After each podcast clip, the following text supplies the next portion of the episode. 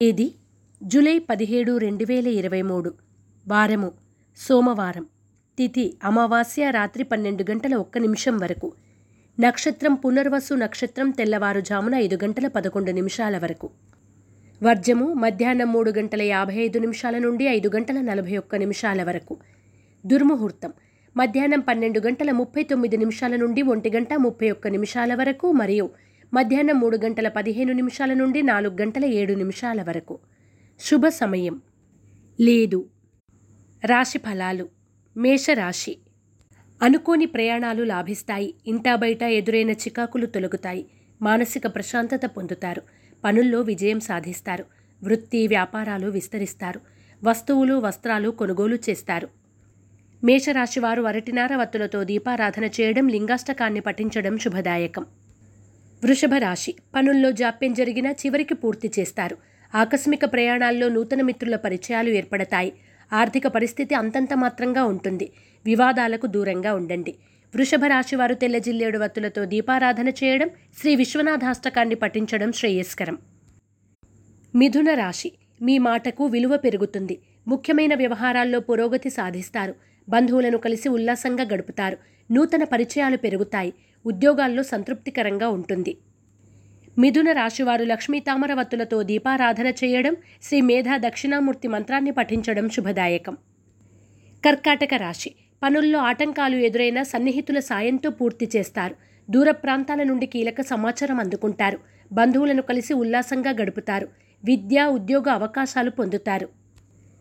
కర్కాటక రాశివారు నవగ్రహ వత్తులతో దీపారాధన చేయడం మహన్యాసాన్ని పఠించడం శుభదాయకం.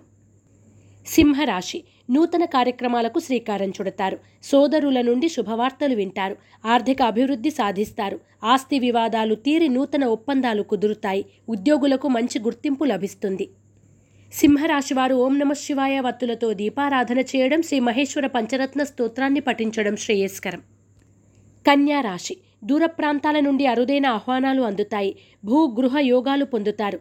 ముఖ్య నిర్ణయాల్లో జీవిత భాగస్వామి సలహాలు తీసుకుంటారు. వృత్తి వ్యాపారాల్లో అభివృద్ధి సాధిస్తారు. కన్యా రాశివారు ఎరుపు మరియు పసుపు రంగు వత్తులతో దీపారాధన చేయడం శ్రీ రుద్ర కవచాన్ని పఠించడం శుభదాయకం. తులారాశి. రుణాలు తీరుస్తారు. ఆర్థిక పరిస్థితులు మెరుగుపడతాయి. పనుల్లో ఎదురైన ఆటంకాలు తొలగుతాయి. ఆరోగ్యం వాహనాల విషయాల్లో నిర్లక్ష్యం తగదు. ఉద్యోగులకు స్వల్ప స్థాన చలనం ఉంటుంది. తులారాశివారు నాగబంధాన్ని ఉపయోగించడం శ్రీ వీరభద్ర దండకాన్ని పఠించడం శుభదాయకం. వృశ్చిక రాశి కొత్త కార్యక్రమాలకు శ్రీకారం చుడతారు. ఆత్మీయులను కలిసి ఆనందంగా గడుపుతారు. విందు వినోదాల్లో పాల్గొంటారు. దూర ప్రాంతాల నుండి వచ్చిన ఆహ్వానాలు ఆశ్చర్యపరుస్తాయి. వస్తులాభ సూచన. వృశ్చిక రాశివారు ఐశ్వర్య నాగిని ఉపయోగించడం శ్రీ శివ కవచాన్ని పఠించడం శుభదాయకం. ధనుస్సు రాశి కొత్త పనులకు శ్రీకారం చుడతారు. ఆర్థిక ప్రగతి సాధిస్తారు. మీ మాటకు పలుకుబడి పెరుగుతుంది. వృత్తి వ్యాపారాల్లో అభివృద్ధి సాధిస్తారు. కాంట్రాక్టులు లాభిస్తాయి. ఇతరుల విషయాల్లో జోక్యం తగదు. ధనుస్సు రాశివారు అష్టమూలికా గుగ్గిలాన్ని ఉపయోగించడం శ్రీ శివ తాండవ స్తోత్రాన్ని పఠించడం శుభదాయకం. మకర రాశి నూతన పరిచయాలు పెరుగుతాయి. సభలు సమావేశాల్లో చురుగ్గా పాల్గొంటారు. పాత బాకీలు వసూలవుతాయి. ఉద్యోగులు ఉన్నత స్థితిని అందుకుంటారు. క్రయ విక్రయాల్లో ప్రోత్సాహం లభిస్తుంది. మకర రాశివారు శ్రీలక్ష్మీ చందనాన్ని ఉపయోగించడం శ్రీ శివ పంచాక్షర స్తోత్రాన్ని పఠించడం శుభదాయకం. కుంభరాశి ఆర్థిక పరిస్థితులు అంతంత మాత్రంగా ఉంటాయి. పనుల్లో జాప్యం జరుగుతుంది. గృహ నిర్మాణ ఆలోచనలు నిదానంగా సాగుతాయి. సోదరుల నుండి ధన వస్తులాభాలు పొందుతారు.